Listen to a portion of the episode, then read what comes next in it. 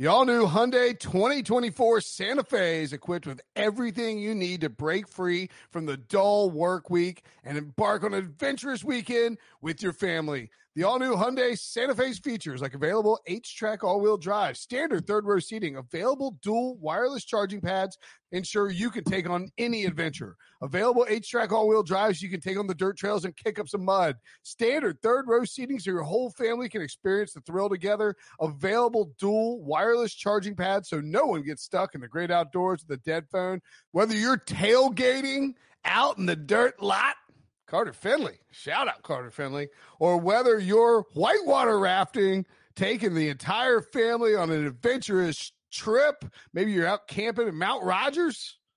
I used to go as a kid. Wish my parents had a Hyundai Santa Fe. The Hyundai Santa Fe is perfect for your family outing.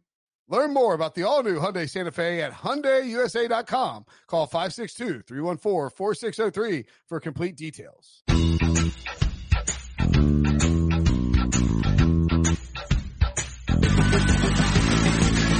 What's up, everybody? Welcome to the Pick Six Podcast, CBS Sports Daily NFL Podcast. This is Wednesday's show, which means it's uh pew pew pew pew Brady Quinn football show. Will Brinson here, host of the Daily NFL Podcast. Brady with us in Fort Lauderdale. Ryan Hey. Wilson, of course. Happy 2020, man. I, I'm not sure how long you can actually say that or use that. Like, is there a statute of limitations on that? Like, how, when should you stop saying Happy New Year to people? I think the 10th, so I think you're good. This is January 8th. Why the 10th? I, you know what? I, I said we talked about this on a previous show. Like, I don't mind. So, like, you know, we do this podcast for an hour a week every Tuesday. Uh, every, well, this podcast, but you, the Pick Six podcast is daily, even double daily. There's emergency pods, which Right. I'll take attention with later. Well, we can talk about that in a minute. My point being is that if you work closely with somebody, like I feel like we all work closely together. You spend an hour talking to each other over Skype and hang out in person, you know, et cetera, et cetera. Like if you don't see that person until the 15th, no problem with a happy new year. You know what I mean? Like if you have to be out of the office, you're on vacation, you're in Cabo and you want to, you want to stretch it that far, that's fine. I personally prefer the week of the new year. Can I go a step further? And I'd love to get Ryan to weigh in on this because I think a week's good. If you don't talk to someone like in 15 days, like two weeks, uh, that's probably not a great relationship. And so if you even say Happy New Year to that person, you probably don't really mean it. Ryan, do you agree? Yeah, and I feel like even if you do know that person, you see them frequently, and you just forgot to say it, by the 15th, it's a wrap. Like I'm going to be out of town for two weeks. If I happen to be out of town from the first until the 15th, the first thing I say when I get home is not going to be Happy New Year. so yeah, you got, you got four to seven days. Say Happy New Year or don't. We know it's 2020. Uh, yeah, let's move on. Okay. But just to be clear, Brady's the one who said happy new year on the 7th. Because I it's my first time. It's my first time coming back on the show since you put me in exile after, I don't know what we were talking about the last time. Brinson suck, sucks hats or something. I can't remember. Brady gets Uh, it. He hadn't fired. And nobody had gotten fired the last time we talked. Well, what happened was, so this year was, this year was pleasant in terms of NFL scheduling around the holidays. For instance, last year, I believe Brady and I had to spend New Year, Christmas Eve talking to each other about the Broncos and the Raiders. Um, and Some of us still worked Christmas Day. I came in and did some stuff. So right. That's what I'm saying. Like this, this year, Christmas Day and Christmas Eve were in the middle of the week. So were New Year's Eve and New Year's Day. So it's like we, it, that's, that's how you end up. They were both on Tuesdays, I believe. So that's how we ended up not doing the show, the Brady Quinn football show for two straight weeks. So I, I, I, would even, I still worked though, Will. That's what I'm trying to tell you is I still worked those days. You might have got them off. I still worked. and what I'm telling you is we still had podcasts. They just didn't make you do this podcast. Right. Which I would have. I'm just telling you, I would have done them, but I don't know. We were told you, we were told you refused to. That's what we were no, no, no. That is Pete Prisco, who, to, uh, mark my words, okay? He will not work any New Year's Day. He needs his New Year's Day. He must have his New Year's Day. Even if Jason Garrett got fired on New Year's Day, he was not coming into work. I sat there with my own eyes and ears and listened to him bitch and complain about that forever. So that, that guy does not like working on New Year's Day. See, you'd think it would be New Year's Day, but it's not really New Year's Day because he didn't work uh, we were recording this on Tuesday, January 7th. Two coaches got hired on January 7th. He didn't work January 7th either. He kept texting, uh, producers and people. He's like, I'm at the eye doctor. Is something wrong with my eye? I'm working too hard. My eye hurts. He worked today. He worked today. I was in there with him. Believe me, we, Oh, we up. argued and, and then we shot holes in Ryan Wilson's mock draft, even though he's done everything to actually satisfy Pete and I on what we've requested for the past five mock drafts. Shame. Yeah, my Shame. first half show with, with Brady and Pete, and they spent 25 minutes dunking on me. So that's that's where I'm at. Well, welcome to welcome to life working with Brady and Pete. Um, we will get to your mock draft after the break. We also talk about Tua Tua T Tagovailoa. Ah, there we go. That was Now good. That was pro. good. Now that he's pro, I got to get this thing down. Uh, we'll talk about that. We will talk about some coaching hires as well. Um, a lot of stuff to talk about in the NFL. Take the Taysom Hill trend. We'll get to that. But first, we have to get. I I've been talking about this when I do. I did a couple of radio appearances.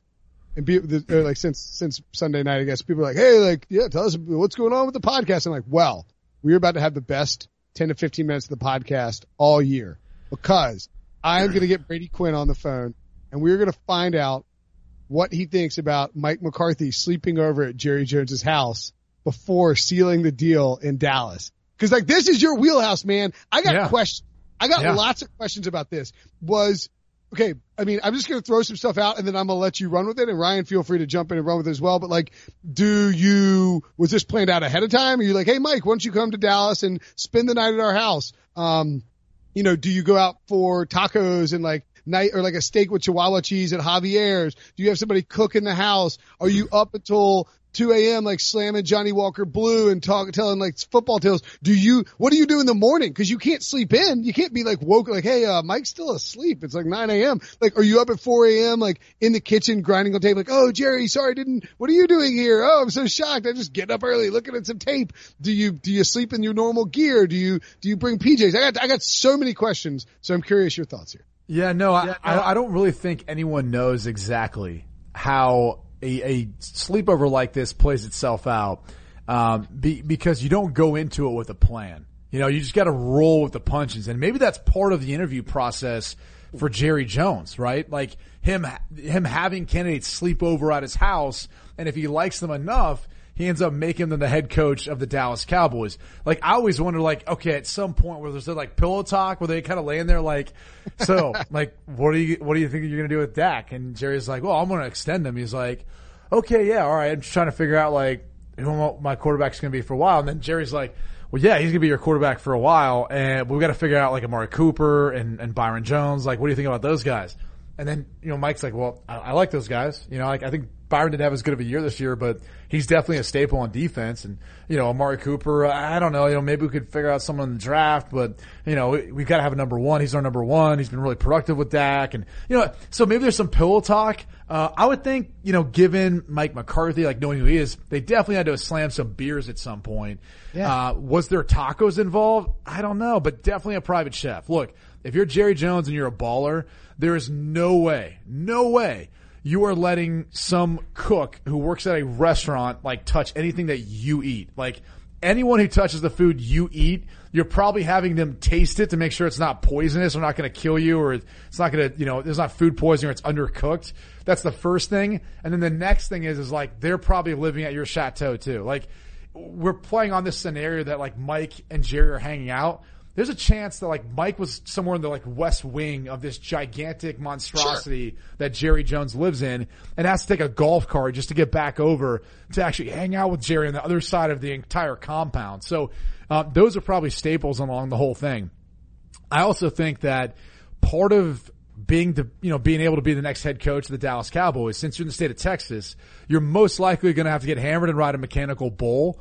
Uh, and so that most likely took place at some point in time, uh, at the chateau of Jerry Jones or compound, whichever you want to call it.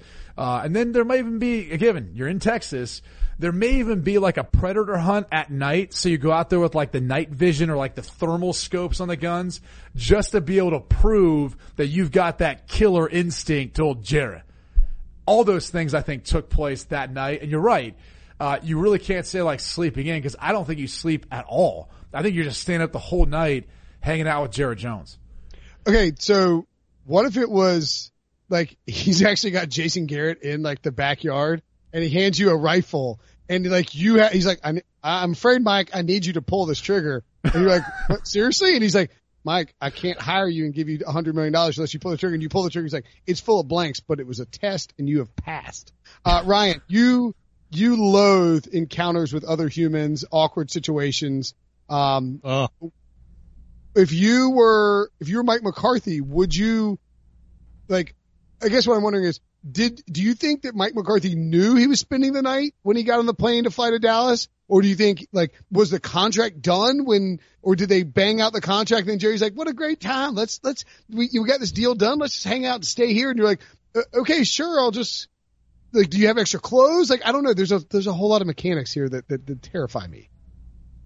Terrifyingly, my first thought would be, okay, taking a lot of Imodium, no poops, because if I poop in that house and clog up the toilet, we got a whole big issue going on here. So, you know, meanwhile, Jason Garrett's in the other wing doing upper deckers. So who knows? It evens out, I suppose. Who, But yeah, who was, so that's your first. Who was like the, the, I don't know if it was a prime minister or leader of a country. Was it Kim Jong-un who brings his own toilet and his own porta-john with him when he travels out of North Korea? Maybe it was like one of those situations where it's like, ah, no, we've got a portalet for you outside. you bring your own accommodations for that. Why are you in the woods? Don't worry about it. I'll be right back. Uh, Also, yes, like- that- Oh, go ahead. No, no, I was going to say that, and um, it is a weird situation. Um, I got some bad news for you guys, though. I don't know if you want to hear it.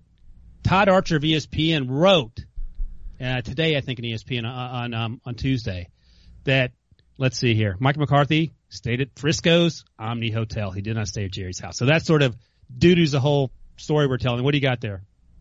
That Yeah, he had a room there. That's not where he stayed, if you Right. know what I mean. No, see, I said that's what I said. I said what what probably happened is they fly Mike McCarthy into Dallas or fly him into Frisco, whatever it is. You fly him in there and you're like, Mike, hey, listen, bring your suit. You fly him into Dallas, you're like, bring your suitcase. You're packing in. We're going to show you around the star. We're going to do some interviews. Let you meet with Will McClay. Let you meet with Stephen, meet with me. You know, so I'm not doing a good job. You're going to stay here in the Frisco, man, the stars. We got this nice hotel. We got steak. They're gonna kill it. They're gonna butcher it right Yeah. there in front of you. Then they'll throw it on Yeah. the grill and cook it. so that's my theory is that it went so well and like they were like, this is going to happen. Why don't you come back to my house? We'll make an, an awesome dinner. You can crash there. You don't have to stay here at the thing. You're part of the family now. Come stay at the Jerry Jones compound. Like the deal had to be signed to make this done. Now, what gets awkward is if you get back there and Pillow Jerry, no, but, but then Jerry's like, you're like, yeah, like where am I? Am I staying in the guest room? Or you like, he's like, no, come with us. And like, he has like an inflatable mattress in the corner of it. Like, like there's a dog bed and then an inflatable Or mattress bunk beds. Or bunk beds for you, but like in his bedroom. It's like you have to sleep at the foot of his bed on an inflatable mattress. That's where it gets really awkward. So Todd Archer did write uh, before anybody noticed. His interview had lasted well past midnight, which could lead one to believe that he ain't driving to the hotel at 1 a.m. to go sleep in the bed. Although Archer actually says that, and the way you guys are describing this, and this is going to sound, I have a penchant of leaning towards uh, like dark. It sounds like the movie Get Out, where like, all right, come to our fantastic house, you'll have a fun time. Don't worry about it.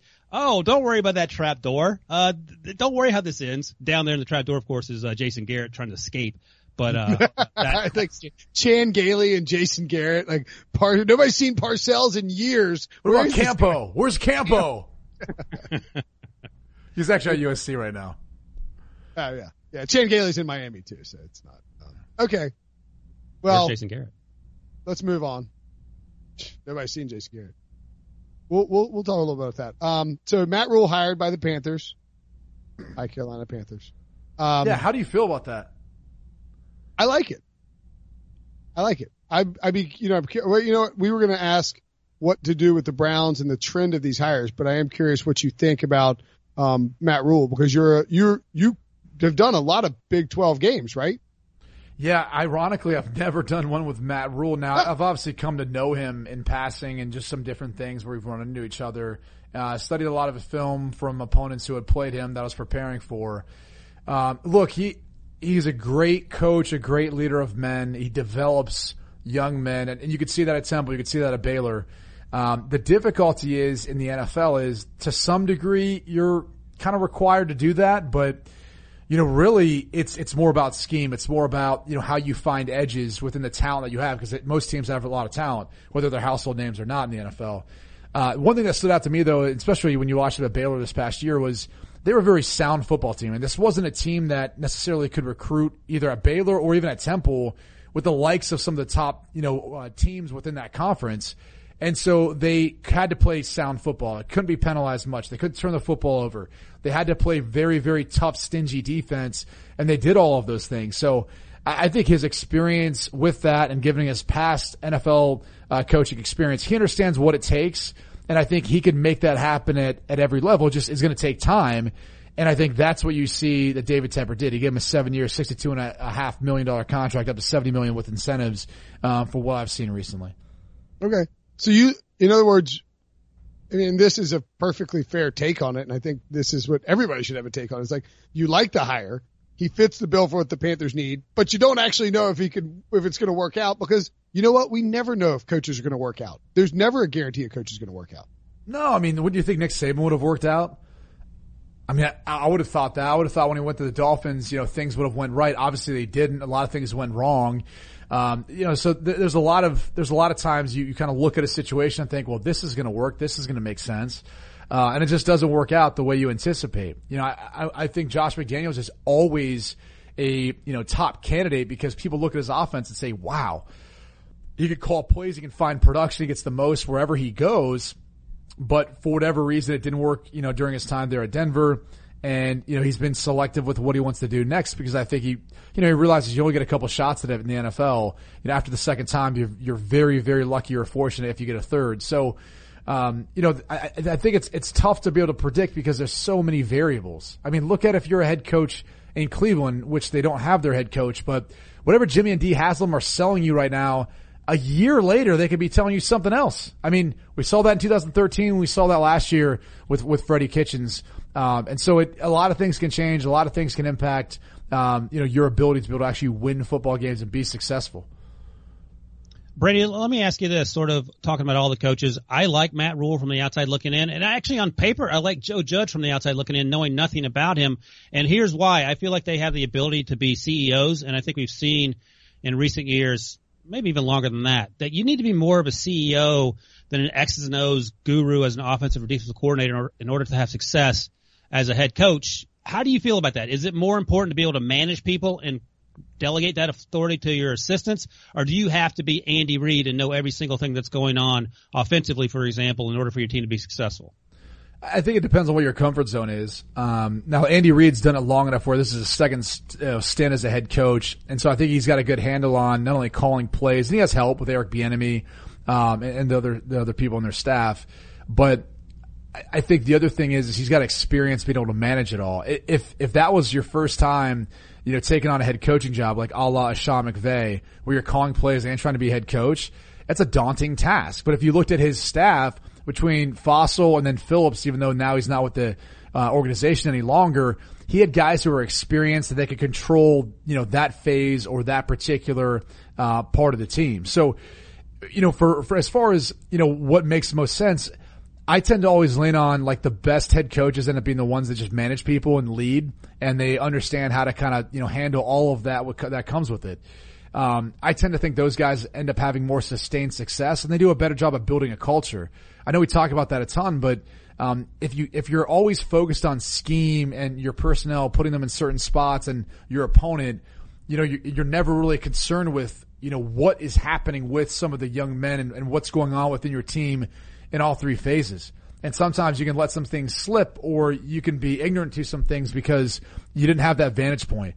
I think him stepping into the role that he's going to be stepping into as head coach and not necessarily focusing on too much on one side or the other, he can have that bird's eye view and be able to see things maybe before they even develop and stop them and correct them or get them the way he wants. So that, that that's one thing that I think Matt Rhule has in his favor, as does uh, Joe Judge who obviously is going to have to, you know, hire a offensive coordinator and defensive coordinator because that's just not his background. Um, even though he has coached on both sides of the football. Um, but you know, I look, I like the hire, and I think more teams should look at special teams uh, coordinators as candidates because they, if you think about their job, what it entails, you touch both sides of the team as far as offense and defense. And on top of it, your your job is really predicated on situational football and situational awareness. How oftentimes do we hammer head coaches for not handling end of game situations very well or managing the clock or those scenarios. If you're a special teams coordinator, that's essentially part of your job, one of the key components. Being able to talk to the entire team, knowing what each side is really dealing with, but then also understanding the situation. So Joe Judge makes a lot of sense, even though he's not very well known. He came highly recommended by Bill Belichick. Uh, and obviously he was a young coach who Bill Belichick delegated that task to, which is very seldom you ever see in New England. And then finally, he knocked it out of the park in his interviews with the New York Giants front office. I spoke to a couple people that I know there. They were extremely impressed by him, so much so, is, is, which is one of the reasons why, even though Carolina got the jump on Matt Rhule, I don't think the Giants were that upset considering the way Joe Judge handled things. And then also the fact that Matt Rhule kind of rubbed them the wrong way wanting to take a vacation after the bowl game, not wanting to come immediately to, to interview with them and talk with them about the job more. Really? Yeah. That bugged him? I mean, I, I get, I understand why that would kind of bug them, but well, I supposedly your dream job. Wouldn't you think that after that game's done with, you know, maybe you then take a couple days off, not almost a week to go to Mexico and, and or you continue the conversations? I mean, I mean, we've got a vacation planned like at some point after the season, and if I bump it back for work related purposes, my wife is going to stab me in the face. So, I mean, maybe there's something that I don't know. Like, I'll put it this mean? way. Jason Garrett was basically a dead man walking. He knew he was going to get fired. He still hung around and was politicking to try to keep that job because he didn't want to have to potentially go somewhere else to coach. So obviously that in a way is an example of it being Jason's dream job that he didn't want to leave. And you've got a guy who supposedly has his dream job lined up and the Giants maybe wanting to, to commit to him, maybe not to this extent of David uh, Tepper, but still he decided to go on a vacation. And look, that's part of who he is. You know, he's got balance. He cares about his family. Maybe he wanted to mull over the decision. And there's nothing wrong with that because much like we saw with the Colts and Frank Reich or even Doug Pederson and the Eagles, sometimes your first choice doesn't mean it's necessarily the best choice for you. Sometimes it works out better with someone else. Yeah, that's fair. All right. What about the, the, the, the hiring season SZN, of course, as all the kids say, um, as a whole? Are you, cause you know, last year we sort of saw, I mean, there have there only been five hires so far, right? Or no, there have been four hires. How many hires has there been? I can't. Five firings, four hirings. Cleveland right, still, still Cleveland. That's right. Yeah. Um, two retreads in terms of uh, Ron Rivera and Mike McCarthy hired. One stable college guy in terms of Matt Rhule, and uh, then of course uh, uh Joe Judge, who, I mean, look again a very different.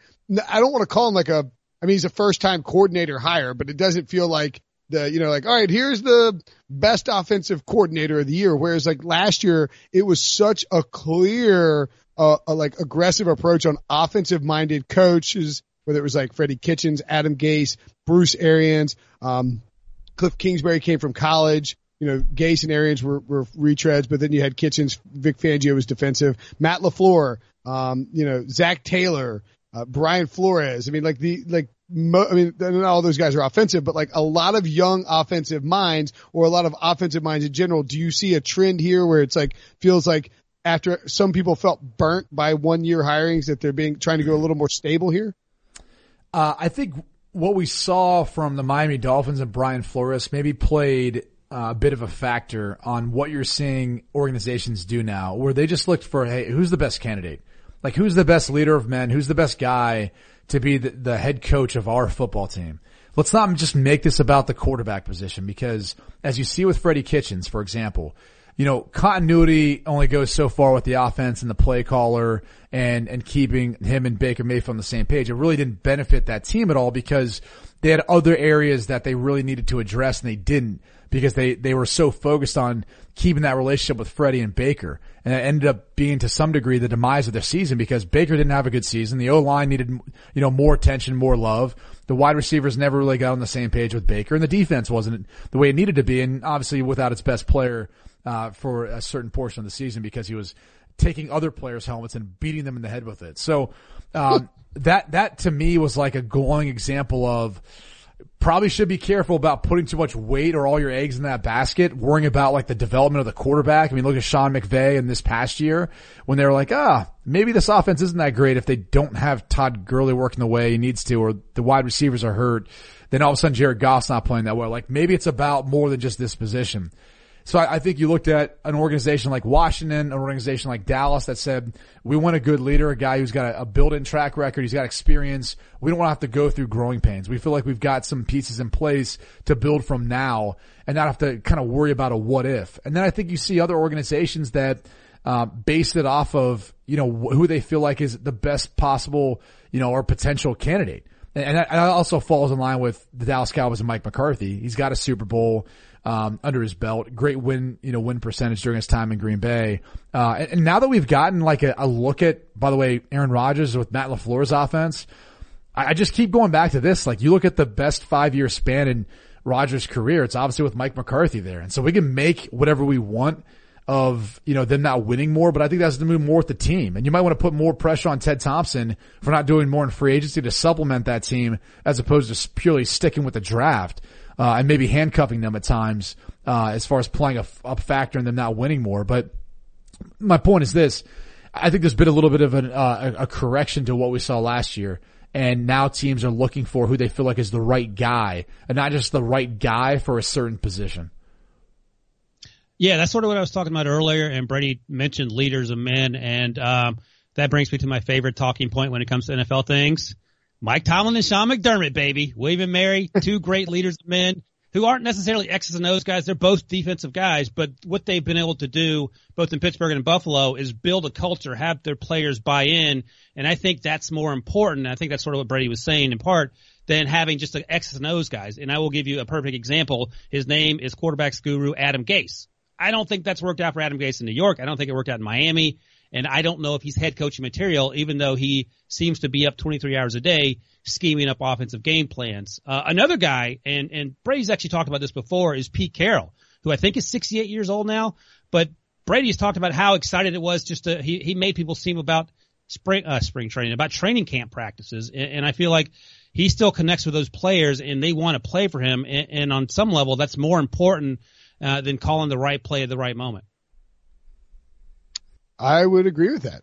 Um, all right. Anything else on the coaches? If not, we will move on to important matters, other trends around the NFL, namely Taysom Hill. How much money is Taysom Hill getting in free agency? This guy's an RFA, or actually he probably won't even make it. I assume, I assume that he's an RFA. Uh, he's not going to be a free agent.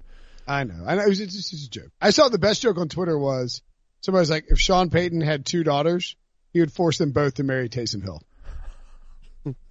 Because that's how much I don't Do even want to get into the fact that he played at BYU either, and like where that joke could go. Yeah, yeah, yeah, yeah. Um, do you think this could be a copycat situation with Taysom Hill, where more teams try and get like like I, I think I can't remember where I heard this either, but the comp is like um the athlete in uh in the in in like in NCAA the the video game where like you recruit somebody who's like an ATH like you're not a you're not a quarterback, you're not a wide receiver, you're an athlete, and you can do that in college. You don't ever see it. You didn't ever see it in the pros, but now there's a chance that this could it's copycat league, right? This could happen, maybe. It could happen. I think it, it takes one a play caller who feels confident in his ability to um, put him in the in positions to execute and be successful, and then also a quarterback that I mean you can sell that to. this doesn't happen in New England, okay? And the funny thing is, is like Josh McDaniels drafted Tim Tebow to kind of play that sort of role, right? Like short yardage goal line, some wildcat. And it was before his time, but, but it was also like, it was a different type of athlete, right? Like Tim couldn't run a 4-4 like Taysom Hill can. Taysom Hill ran a 4-4 40 at his pro day.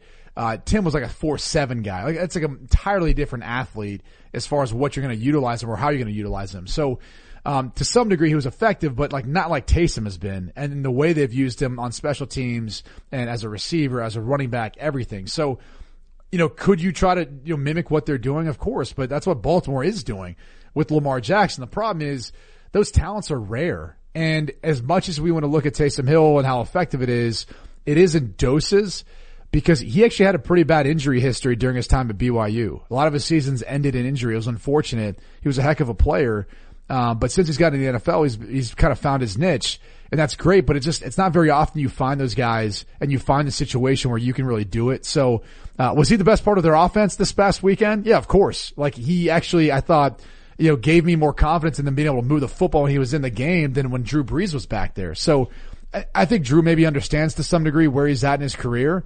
and Sean Payton and him have a trust where, you know, they know who the quarterback or QB1 is. Taysom Hill's kind of that changeup. I just don't know how many scenarios that, you know, you really feel like you could do that with because if, if Taysom Hill goes in and your guy's not a solidified starter, like let's say this is Chicago. I mean, at some point you have people clamoring just for the guy to start in general over Trubisky if he's not, you know, uh, you know, warranting like being in there enough. So I think it could create a little bit of a distraction or some confusion there, even within the locker room to some degree. And that's obviously not the case with the Saints. Uh, I have a comp for you, Brady, and um, tell me what you think. Uh, you're right. I just looked it up. You're exactly right. Taysom Hill ran a 4-4 at his pro day, 38.5 vertical inch, which is bonkers. Uh, when I watch him and I watch this other guy, I'm reminded of Taysom Hill a little bit. Jalen Hurts. I don't know how fast Jalen Hurts is going to run, but he can obviously throw. He can run around the pocket. He can run like, uh, you know, he runs more like Leonard Fournette, I feel like, than, than Taysom Hill, but he is a diverse sort of skill set. He ain't a starting quarterback. He's probably not a first or, or second day pick. And you take him in the in day three and take a flyer on him. The situation, as you sort of point out, has to be right. It has to be perhaps something where the quarterback is two or three years left in his in his deal. He's um, maybe he's in his late 30s, early 40s. Those situations are rare, obviously, but a, a change of pace quarterback who can do more than than just run uh, quarterback sweeps left and right, but can also obviously throw the ball and, and be a dynamic playmaker. I think my only concern with him is how big is he compared to Taysom Hill. Taysom Hill's a big dude. Uh, I want to say Jalen Hurts is probably 6'2", 225, and I would be willing to guess that Taysom Hill's maybe about as tall, a little taller, and probably 245, maybe closer to 250. Um, he's a pretty big boy. He's pretty thick, so he can take some of that wear and tear. And, and again, the difference is, and something that we like don't pay attention to enough, is Jalen Hurts going to play wide receiver? Is Jalen Hurts going to play on special teams and be willing to do that? You know, a guy who's been incredibly successful during his college career as aspirations of being a quarterback. That's why he went to Oklahoma is to prove people that he can be. Uh, so if that's the case, is he going to be willing to sell out and then play all those roles and be kind of this ATH for an NFL team and taking up basically multiple positions with one roster spot, which is incredibly invaluable. So, um, you know, I, I don't know that he's going to be willing to do all that kind of stuff. Uh, it, it takes a hit to your pride and your ego, um, to kind of check that at the door and be willing to kind of sell out really for your team. And it's not like, again, there's a high price tag that comes along with that. All right. I like it. Great draft discussion. You know what we're going to have after the break? More great draft discussion. Tua Tagovailoa. He's gone. He gone. He out. I like saying his name correctly. Makes me feel a great sense of pride in my work. Um, and Ryan Wilson has a mock draft. We will talk to that. We'll talk about that as well. Coming up after the break. The perfect combination of versatile athleisure and training apparel has arrived. Thanks to the visionary minds of New Balance, Klutch Athletics, and Rich Paul, the designs reflect the heart of the athlete and the spirit of the community. With rising defensive stars Will Anderson and Chase Young on the roster, Klutch Athletics brings the best innovative gear to all athletes, giving them style and performance on and off the field. Learn more and purchase Klutch Athletics at NewBalance.com. Robert Half research indicates 9 out of 10 hiring managers are having difficulty hiring. If you have open roles, chances are you're feeling this too. That's why you need Robert Half. Our specialized recruiting professionals engage with our proprietary AI to connect businesses of all sizes with highly skilled talent in finance and accounting, technology, marketing and creative, legal, and administrative and customer support. At Robert Half, we know talent. Visit roberthalf.com today. All right, welcome back. Brady Quinn Football Show. I don't know why I did that for the, break. I liked it though. Tua Tagovailoa every time I feel good about myself. It's unbelievable. Um, I can't wait to, Ryan, can you spell Tua's last name right now? T A G O L A I V A. Is that right? I think that's right. There you go. Judges? Yeah, look at that. All right. Oh, oh, I missed the last. Uh, sorry, Ryan. It's a good job. That was close.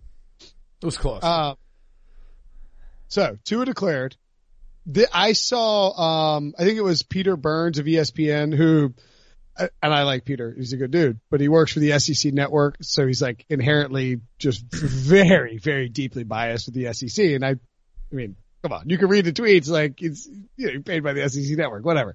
Um, he was pointing out that Tua could have made the smart financial decision to return to school. Um, that would have been insane. Like this is the move, Brady. This was the obvious move, right? Yeah, I think it was the obvious move.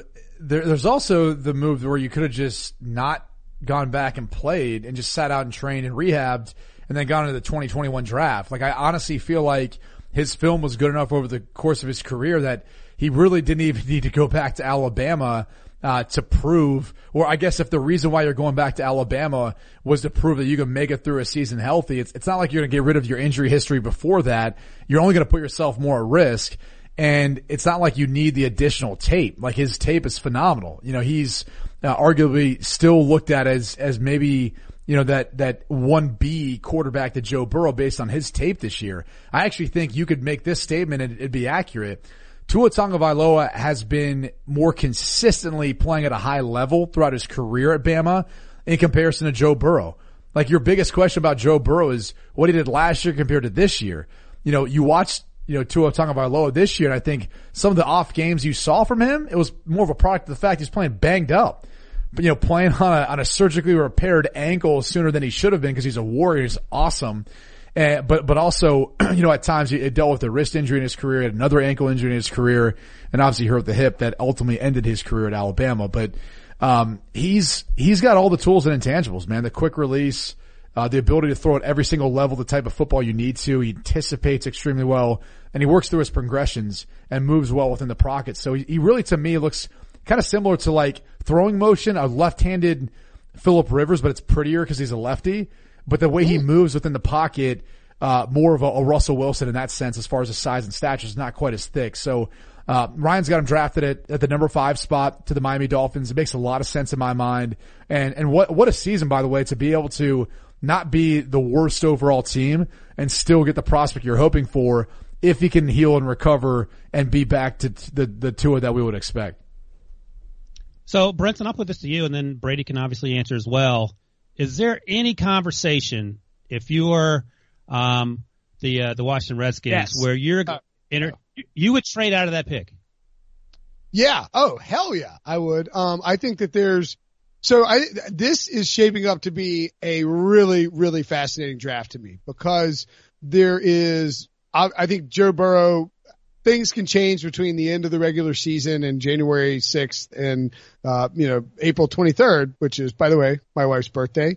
Be in Vegas. See you, honey. Um, as you see, FanDuel has Joe Burrow, uh, minus 1150. Those are enormous odds to go number one. That is, uh, that is the equivalent of the Patriots be, that's like the equivalent of Patriots preseason AFC East odds, uh, before we found out that the Patriots are trash. Um, so I, I like, I think Burrow will be one.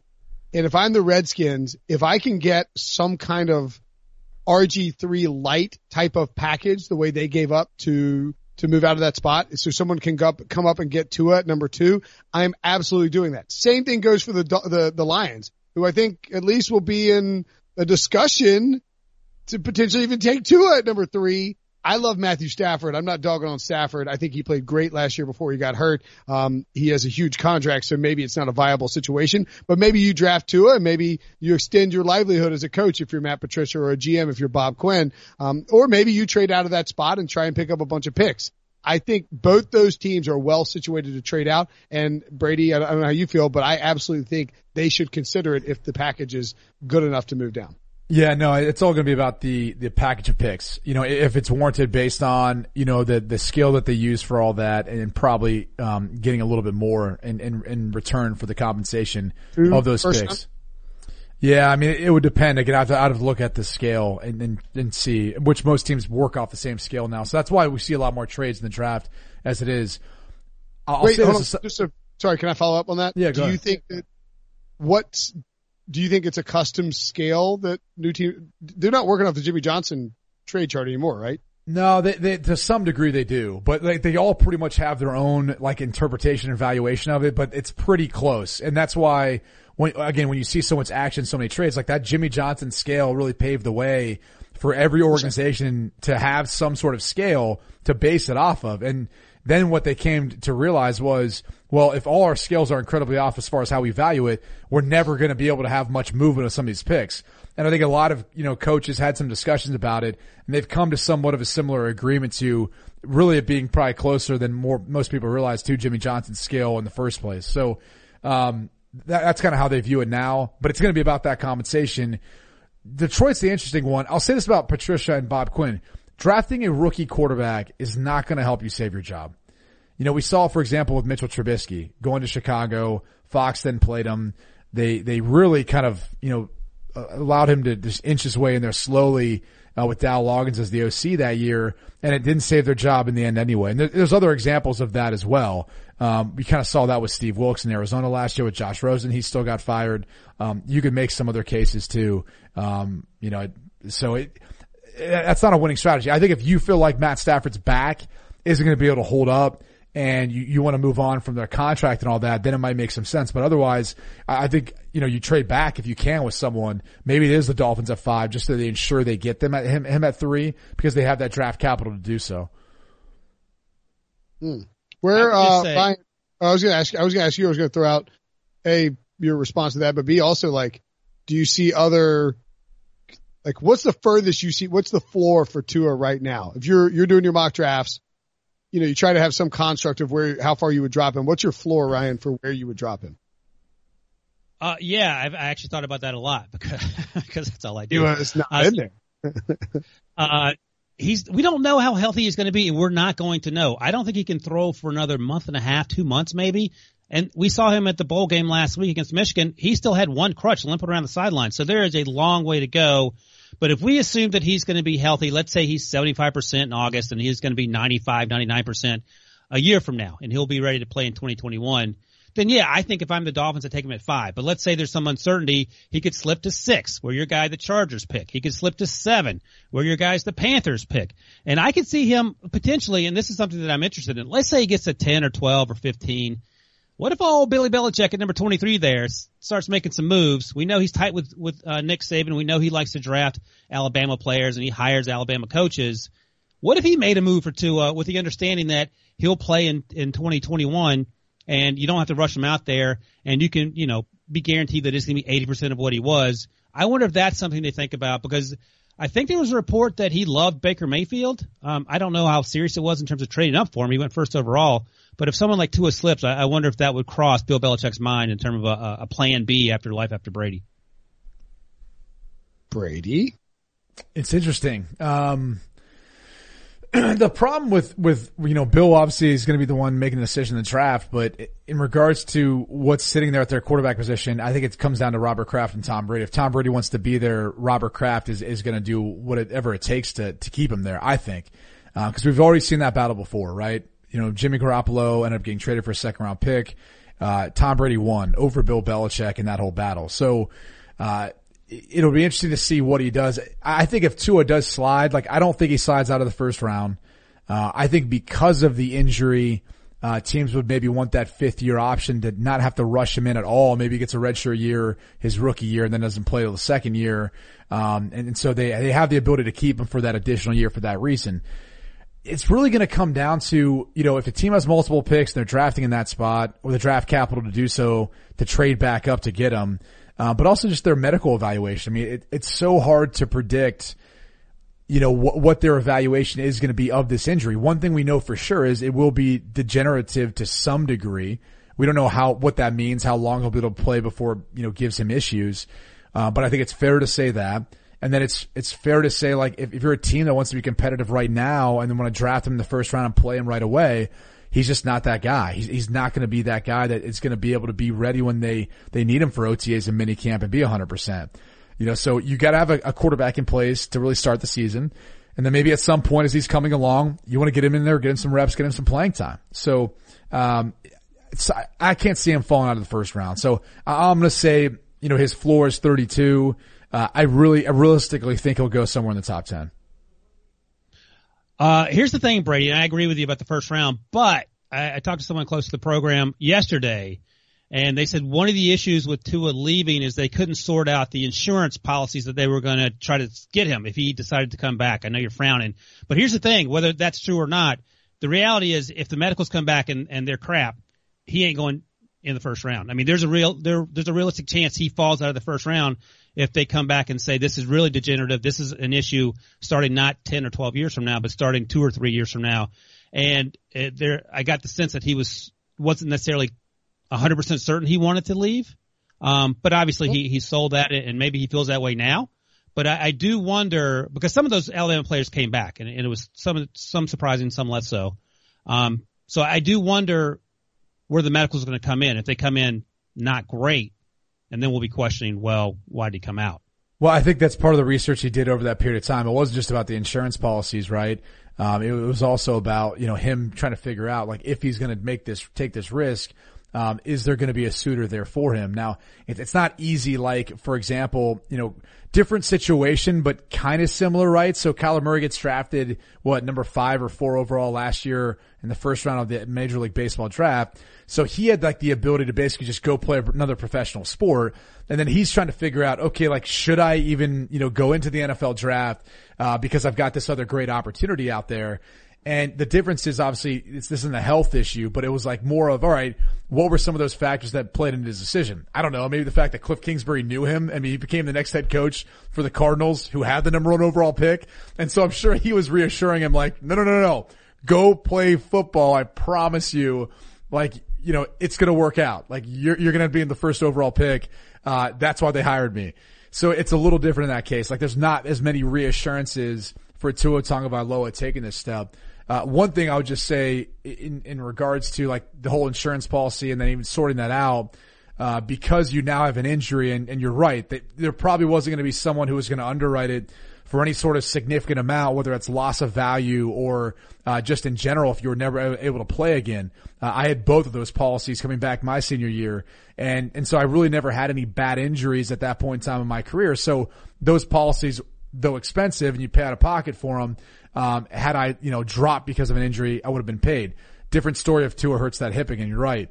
However, again, why would you even want to go back to school again and risk that or adding another injury to that list? Because that's something that you just, you're going to have to get over regardless. If you draft him, you're getting over the ankle surgeries, you're getting over the hip injury, and you're saying like, we see him on the other side of this working his way out, much like the Dallas Cowboys did with Jaylon Smith. Now, granted, that's an example of him dropping into the second round. Um, but but, but uh, that's just how this game works. I, I think you're going to get varying medical opinions. You're going to get people who feel comfortable with them and people who don't, and he's not on their board. You just have to hope that that team that feels comfortable with them is obviously going to draft a quarterback. Yeah. I mean, imagine going back to school and tearing your ACL. Like you're, you're off 60% of boards for NFL teams. If you suffer another injury, like you go back and you suffer another major injury, like I thought the injury this year was kind of fluky, wasn't it? Am I?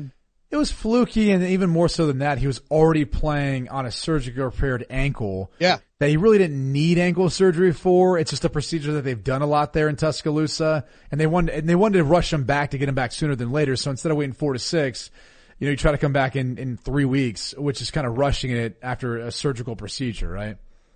Yeah, and um, they wanted him ready for that LSU game. Turns out Whoops.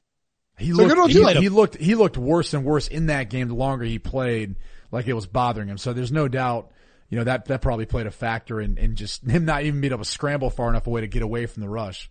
Yeah. Um, he got hurt after the LSU game there, right? No, he got hurt, um, in oh, the yeah, LSU the game. hip was the week next. That's right. Was the next week? Yeah, like, yeah, yeah, and because yeah, like so Saban, the next week, that's right, because he didn't need to play the next week. That's right. Right. Yeah, when he was in there in the third quarter of a blowout, and like say Saban was ready to pull him, but two uh, two weeks after, second quarter, no, no, second quarter. It, it, yeah. I mean, I remember I was watching in my living room, and like you saw it, and you're like, "Oh my god, that's really yeah, bad." The worst possible thing that could have happened did happen. Yeah, yeah, and it looked like he like lost, broken his nose, and like lost a bunch of teeth. There's just blood everywhere, and he could lay on the ground. But I mean, yeah, it's a, it's just unfortunate for the young man. I like I there's a no-brainer. You go to, you go, you go pro. How does this affect the rest of the first round? We'll get out of here on this. What does this mean for Justin Herbert, for Jordan Love? Um, there's some crazy Oregon fan who watched this video, watched last, uh, two, three weeks ago, and, um, He's like, I'll bet you and Wilson and like tagged us. He's like, me and so and so will bet you any amount of money you want to put up. You pick the number that Justin Herbert goes in the first round. And Wilson's like, whoa, whoa, whoa. Like, and this guy accused Wilson of backtracking. I was like, let's just bet him a dollar. Like, like who cares yeah. if we win or lose? Like, F you, we'll bet you a dollar, bro. What do you want? Put it up. I mean, he's going to go in the first round. I think actually, think so? yeah, Ryan and I have talked about that all along. Now, like uh-huh. we, Ryan's put out mock drafts where he hasn't, but you know, we we've talked about that. Like we both have said, like he'll go in the first round. At least I, I definitely think he will. I think he'll go top twenty. Uh, I would have a hard time seeing him get outside the top twenty. Um, the the one that Ryan's got in this mock draft now that I don't think will go will be Jordan Love.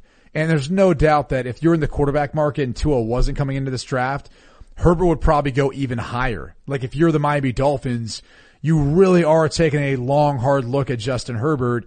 And if you pass him up the first time, maybe he's there for you the second time around. So, um, when you look at this draft class, you look at all these guys, you know, Jake Fromm is let, yet, you know, yet to declare. I don't know that going back to school really helps him make a case more so, other than maybe it's, it's a less competitive year of guys that he's stacked up against. Uh, I think it'll go Burrow, Tagovailoa, Justin Herbert, Eason and Love. I think will be somewhere in the second round. Uh, and then you're looking at potentially a Jalen Hurts somewhere in the, you know, third, fourth, fifth, depending on how a team looks at him, how they're planning on using him. So it, it'll be interesting to see. Hey Brady, one thing you can't see on this mock draft, and I want to point it to your attention since you spent the last two hours dunking on me at various points. Number 23, the New England Patriots are taking your boy, Cole Kmet. I did notice that. I wanted to talk about it. you know, he talked about having a second round grade when he submitted his name in because he still has an additional year of eligibility. And there was some thought that maybe he'd want to come back because Ian Book's coming back, um, and, and, and some of the other pieces. But, you know, he is, in my opinion, the best overall tight end in this draft. Um, he can block well. He's good catching the football across the middle. Uh, he's got a good feel for the soft spots and zone coverage. And, you know, he, he's going to be a mismatch. He can split out wide and, and, he can still run and beat you a little bit.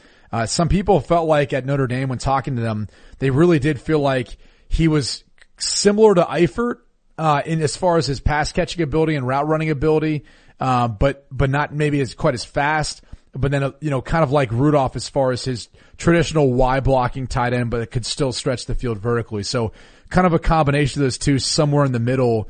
Uh, but just, you know, one of those Notre Dame, you know, tight ends again that we're going to see in the league and could definitely find his way in the first round. Uh, would make a lot of sense to the Patriots given what they missed out on. And you know how Tom Brady loves his tight ends. Uh, Kmet would be a, a heck of a, a heck of a prospect for them. By the way, I know that like we're focused on the quarterbacks and I think the, this is a pretty good offensive line class. You know, you can sort of start to see the, the pieces come together. This is a loaded wide receiver class. It's ridiculous. I mean, I mean it is like you watch like CeeDee Lamb, Tee Higgins, Jerry Jeudy, uh, is it, uh, Henry Ruggs, of course, and then the, the kid from Colorado, um, Laviska Shenault. Laviska Shenault. Michael Pittman at USC. I mean, you could keep going. Like there's Jalen Reagor, who, uh, Ryan had on his mock draft. I love that young man. Brandon Aiyuk from Pete Prisco's alma mater, uh, ASU. Um, you can look at, uh, what's that? Duvernay, Jefferson. I mean, those guys are two yeah. very similar players. Yeah, the the kid from Notre Dame, Chase Claypool, I think made himself a lot of money this year too with the way he played. So like like you you could keep going on down the line. There are going to be wide receivers that is uh, there's going to be absolute run on them in the second third round. I just don't know how many you're going to take in the first round because a it's hard to evaluate these guys how they're going to you know mix in and pan out. And then B, it hasn't really worked out the past few years. And I think usually what you see is when there's scarcity at one position, the best players at that spot usually get taken maybe higher than they should. And, and then you end up getting the guys who are that really talented deep class. The volume of that group ends up getting taken in the second, third round where then it ends up being like a run on wide receivers and safeties like we saw last year.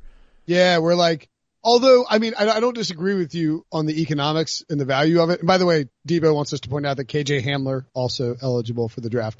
Um, yeah, Penn State. We are Penn State. Um, Well, the, the Ohio State kids. I mean, KJ Hill's going to be a, a ridiculous yeah. slot. Not not a first round, but second or third round somewhere in that ballpark.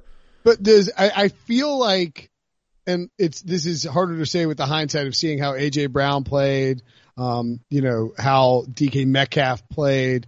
Uh, but it does feel like the top end talent in this particular class is maybe a little bit more it's not like AJ Green and Julio Jones or anything, but like Jerry Jeudy and Tee Higgins and CeeDee Lamb.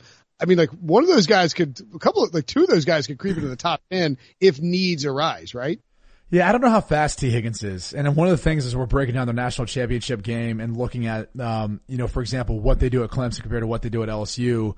Not a lot of versatility there from him. You know, really, if you look at Justyn Ross and Tee Higgins, both those guys primarily, and when I say primarily, I'm saying about, let's say 70 to 80% of the time are, are basically outside and they're isolated and they try to work to them either deep downfield or isolate them on that side of the field in one-on-one matchup. Um, in comparison to like, for example, LSU receiver, like guy like Justin Jefferson. Justin Jefferson plays a lot in the slot. He will play outside every once in a while, but then he'll also play deep inside of the number three receiver spot, almost like a tight end.